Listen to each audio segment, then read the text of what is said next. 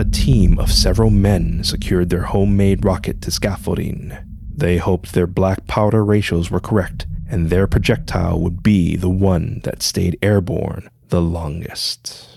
They were participating in Thailand's Rocket Festival, and this is Legends from the Pacific.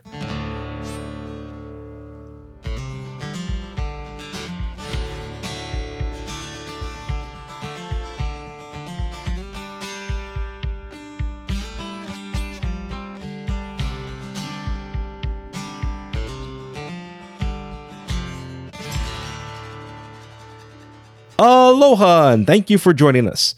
This is Legends from the Pacific, episode 142. That's the answer Thailand's Rocket Festival. I am Kamuela Kaneshiro, a native Hawaiian professional writer, speaker, and Comic Con panelist with extensive film and television experience. I study mythology, I've encountered unusual things, and I'm a geek. In the beginning, there was the Pacific Ocean. A canoe broke the horizon, piloted by Pele a beautiful Polynesian maiden who dominated the waves until she felt safe to stop. The audiobook of our Legends from the Pacific Book 1 is now available, narrated by multi award winning voice actress Emily Woo Zeller. Emily has worked on anime, the video game Cyberpunk 2077, and over 500 audiobooks, including Star Wars The Empire Strikes Back, from a certain point of view. Just click the link in our show notes to purchase our audiobook and enjoy Emily telling our stories today. My apologies for not posting an episode last week. This episode and our Patreon exclusive episode took longer to research. Nonetheless, I feel you'll enjoy this episode as well as our Patreon exclusive episode, which is another story of the Hawaiian demigod brothers, Kana and Niheu. As always, I appreciate your understanding and patience. Later in this episode, your featured song in Hawaiian word, but first, let me share with you Thailand's Rocket Festival. As usual, I apologize for any mispronounced names or words and appreciate your understanding. Thailand's Rocket Festival is a three day celebration with beauty pageants, parades, concerts, food, and alcohol, though people mainly drink beer.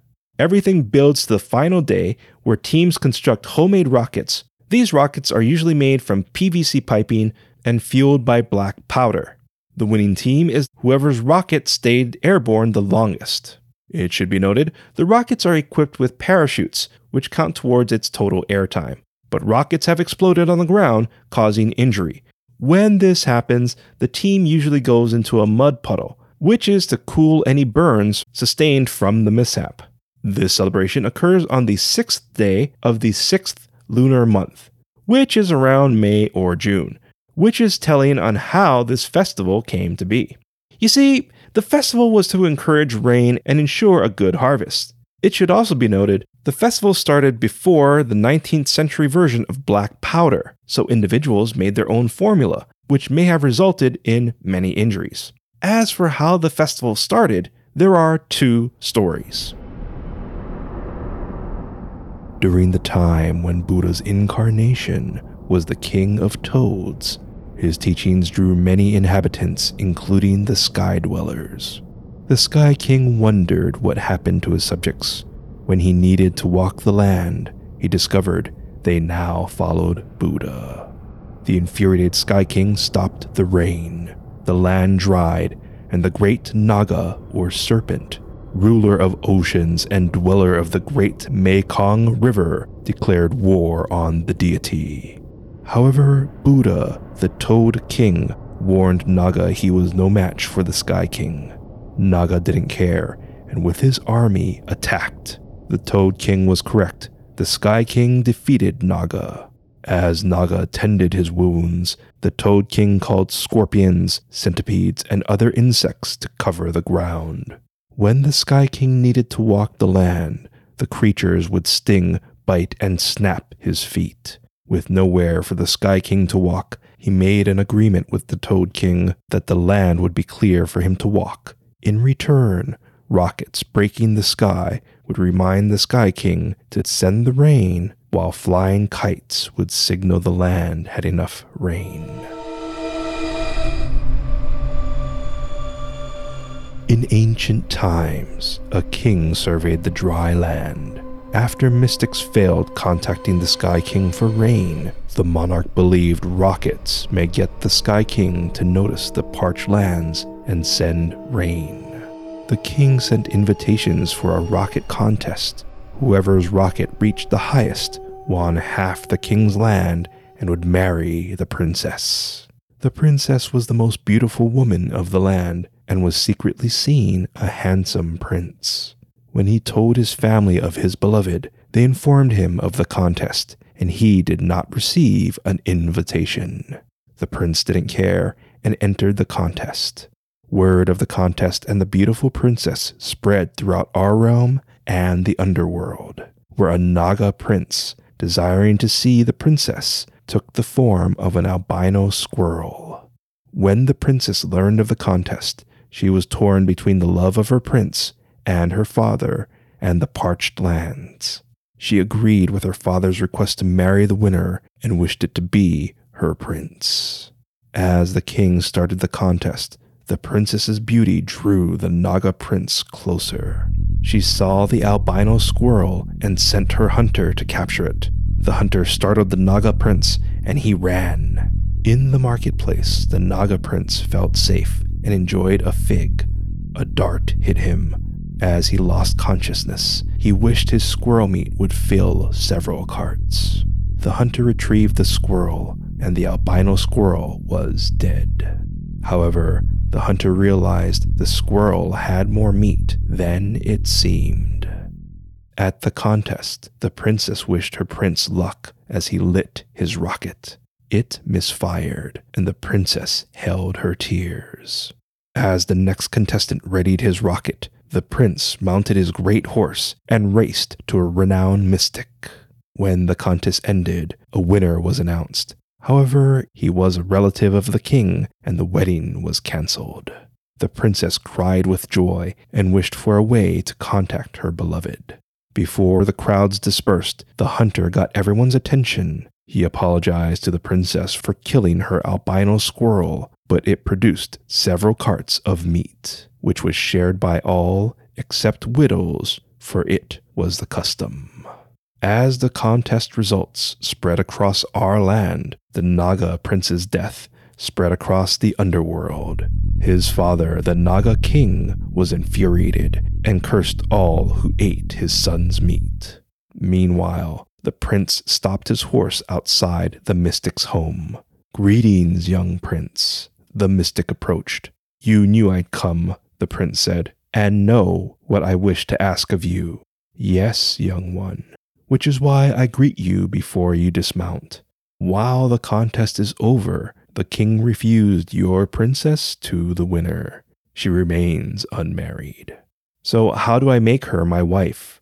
That remains hidden, for the royal hunter slayed the Naga prince, who was an albino squirrel. Now death shrouds the kingdom, for the Naga king cursed the meat they eat. The prince reared his horse and raced down the road. Their fate is sealed, the mystic thundered. You will join them if you return now. Storm clouds bellowed as he approached a crossroads and charged to his princess. Cooked meat filled the city's air as he located his beloved's detail and dismounted. Soup was poured into a bowl. He called for her. She raised the soup to her lips. He yelled. Her dark eyes fell upon him. She lowered the bowl. He swatted it away and held her. Her maidens gasped and averted their eyes. He apologized while catching his breath. The princess trembled. My love, are you ill? The prince released her. Forgive me. I feared great peril. The princess's eyes widened. Please, tell me what's wrong. Would you like some soup? It's quite good. The prince paled. Was the soup made from an albino squirrel? Yes. Why? Thunder roared. The ground quaked and ruptured. Nagas emerged and attacked. Screaming overtook the thunder as those who ate the meat were killed. The prince grabbed his princess and mounted his horse. The king ordered his guards to engage the Naga. Blood seeped from his mouth. A blade protruded from his chest. He turned and collapsed beneath the Naga king mounted on his great horse. The princess cried for her father. The prince held her and dug his heels into his horse. and they sped away. The Naga king reared his horse and pursued. Hooves pounded the earth, then their thuds became slopping as water emerged from the ground and flooded the city. Near a swampy area, the Naga king's tail hit them. Their horse whinnied. The prince struggled to gain control, but the princess fell into the water. The princess coughed, gasped, and the Naga king collected her. They submerged into the water, and the slaughter ended. The widows were all who remained of the city. They helped the heartbroken prince, but he didn't eat or drink because his drowning beloved's eyes was all he saw. He died a few days later. However, his spirit wanted vengeance. It soared to the Sky King and gave a speech so moving the Sky King loaned him his army. The prince gained other spirits and led an attack on the underworld.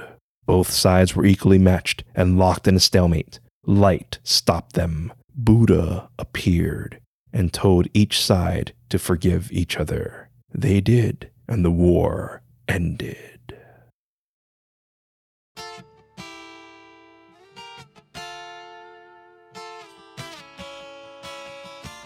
Okay, a few things about our second story. Some versions state after the war, no one really knew what to do with the princess's spirit, so she remains in wait until a heavenly being, possibly Buddha, determines her spirit's fate. But it doesn't end there. An extra first section where she and the Naga prince were married in a previous life, but he mistreated her. One day while they were eating figs to avoid starvation, she wished they'd die and never marry in their next life. They died and were reincarnated into the princess and Naga prince. Our astute listeners will recall the Naga prince was killed by the hunter while enjoying figs. A big mahalo nui loa to our Patreon members Will and Ollie Geis, Christopher, Meg, Jessica Bullock, Edward Pueohenki, Felisa H., The Makuli Guy, and of course, Ren Shepard. Your support keeps our show going. If you'd like to support our show, please click the link in our show notes to become a Legends from the Pacific Patreon member to enjoy an exclusive monthly Hawaiian story, like the rare story of who the Hawaiian volcano god was before Pele, another adventure of the Hawaiian demigod brothers Kana and Niheu, and other nifty benefits. Your rewards are waiting for you, so become a Legends from the Pacific Patreon member today. The Rocket Festival is still very popular, with celebrations occurring in America and other countries for those away from home. Rocket Festival artifacts were displayed in 2005 at the Smithsonian's National Air and Space Museum in recognition of this rocketry custom, which has lasted over thousands of years. And our second story is a very popular tale which has been retold in media and became a movie. Also, the city sunk by the Naga King became Thailand's famous Red Lotus Lake. So, what we learn? I think it's interesting there's two stories explaining the Rocket Festival. Though I guess you could combine them to make one. When you think about it, our second story explained the Rocket Festival and the creation of the Red Lotus Lake. So I guess there's two things in this episode doing double duty. And finally, when you really stop to think about it, both stories are kind of a long way of explaining how the Rocket Festival started. Talk about a MacGuffin. If you like what you heard, please give us a rating and write a review. I'd really appreciate it, as well as our future listeners. Our theme song is Mystery by Tavana, courtesy of HI*Sessions. Sound effects were by Sound Effects Factory. Our music coordinator is Matt Duffy, aka DJ Triple Bypass.